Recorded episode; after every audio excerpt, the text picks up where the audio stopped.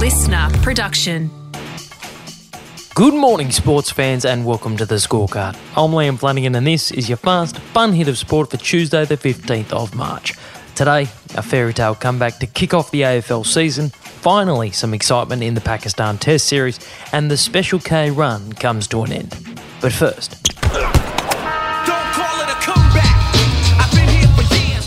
I won't call it a comeback. I won't call it a return. Frankly, I don't know what to call it.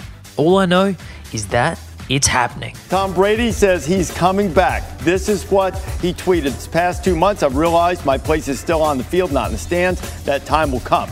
It is not now. I love my teammates and I love my supportive family. They make it all possible. I'm coming back for my 23rd season in Tampa. Unfinished business for Tom Brady. Tom Brady, just 41 days after retiring from the NFL, has announced that he's coming out of retirement and will suit up for the Tampa Bay Buccaneers when the season starts in September this year. Brady, who has won a record seven Super Bowls, has long forecast his ability to play to an age few have ever done. I play because I love the game. I play because I love to compete. You know, we shouldn't stop our life even though we love something because it's just someone puts an arbitrary timeline on that. And I felt for a long time I could play till I was 45 years old. I think I committed to say, hey, I'm going to play till I'm 45. And wouldn't you know it, Brady will turn 45 in August this year. And while sports fans were understandably pumped about the GOAT's return, there is one individual who's substantially less excited about the news of Brady being back. Just hours before Tom announced he's coming back, one lucky, unlucky person paid over half a million dollars for Brady's last touchdown pass football in an online auction. They won, but now they lost because now we know it certainly won't be his last touchdown pass. I mean, I guess if Brady somehow manages to go the entire season without throwing a single touchdown pass, that football will still hold its value. Otherwise, it's likely to become the single most unlucky piece of sporting memorabilia ever purchased. Let's be honest. So far, the Test series between Australia and Pakistan has been something of a snooze fest. this is so boring! The first test was destined to be a draw from day one, and the second test, currently being played in Karachi, was heading in a similar direction after Australia batted for the first day and a half, scoring 556 runs before declaring. And now it's Pakistan's turn to pile on the runs in return. Run out opportunity. This might be our this one.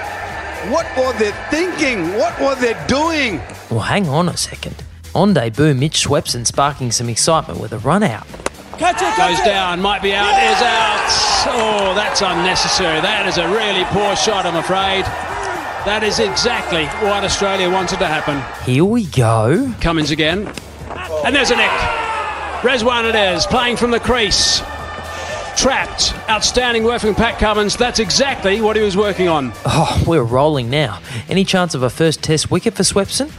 Well, that is just skewed. Long off, sets himself, takes the catch. Good captaincy this. A first wicket for Mitchell Swepson. You little beauty. In fact, the Aussies rolled through the Pakistan lineup for just 148 runs, giving them a lead of over 400. Surely we enforce the follow on and try to keep this wicket fest going, yeah? Computer says no. No, Pat Cummins decided we should bat again, presumably for another day and a half, make our lead somewhere in the vicinity of 1,000 runs, and then watch Pakistan try and block the ball for the final day's play, as we likely endure another draw. On the eve of the new AFL season starting, we are pleased to report the beginnings of a rare sporting fairy tale. Um, I think he took a bounce. I was running back and just hit back up at him. Um, had a nice easy set shot from about 40 out, which was good. Sam Docherty, the former Carlton co captain, 2017 All Australian, and one of the most beloved players at the Blues, is set to complete a remarkable recovery to take the field in Carlton's season opener against Richmond at the MCG on Thursday night, as coach Michael Voss explained to AFL 360. Yes, he will be. Um, so, it, yeah, incredible story. Ah, oh, sorry. The story, for those of you not aware, is that Docherty underwent chemotherapy late last year after he had a recurrence of testicular cancer that he first underwent surgery for in November of 2020. And it's a bounce back that has left Vossi in awe of the man they call Doc. It really is incredible. Um, you know, at the time he'd lost a, a heap of weight. Um, you know, obviously he was uh, he was in full treatment, and to sort of see his steady progression was quite amazing. And it wasn't all smooth sailing. I mean, he's had some hiccups along the way, but he persisted through it and he kept going. And you know, and, and he's been able to get this body of work in that's puts him in a position to do it. I mean, we wouldn't at any in any way be putting him out there with uh, with any risk whatsoever. So that just sort of shows how ready he is to to be able to to um, play round one. Cancer is a funny way of putting things into perspective, doesn't it? We're definitely going to lose at some point, but we're just having no, fun. we're not. Okay, sorry. Nick Kyrgios and Thanasi Kokkinakis, aka Special K, blew a fresh wind through the sport of doubles during the Australian Open, and if Nick is to be believed, the good times will keep on rolling at Indian Wells. Except they didn't. The party's over. Get out. Special K went down in the second round at the hands of Sockner, aka American pairing Jack Sock and John Isner. Good feelings all around at the conclusion of what was a tough match for the Australians down towards the end. And Barry, they just couldn't quite muster enough to combat the firepower of these two.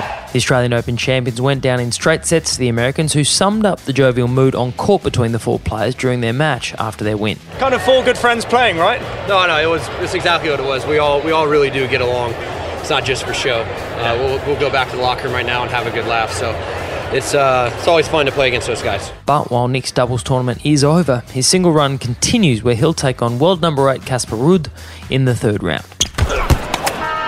And that is your fast fun hit of sport for Tuesday, the 15th of March. I'm Liam Flanagan. Catch you tomorrow on the scorecard. LiSTNR.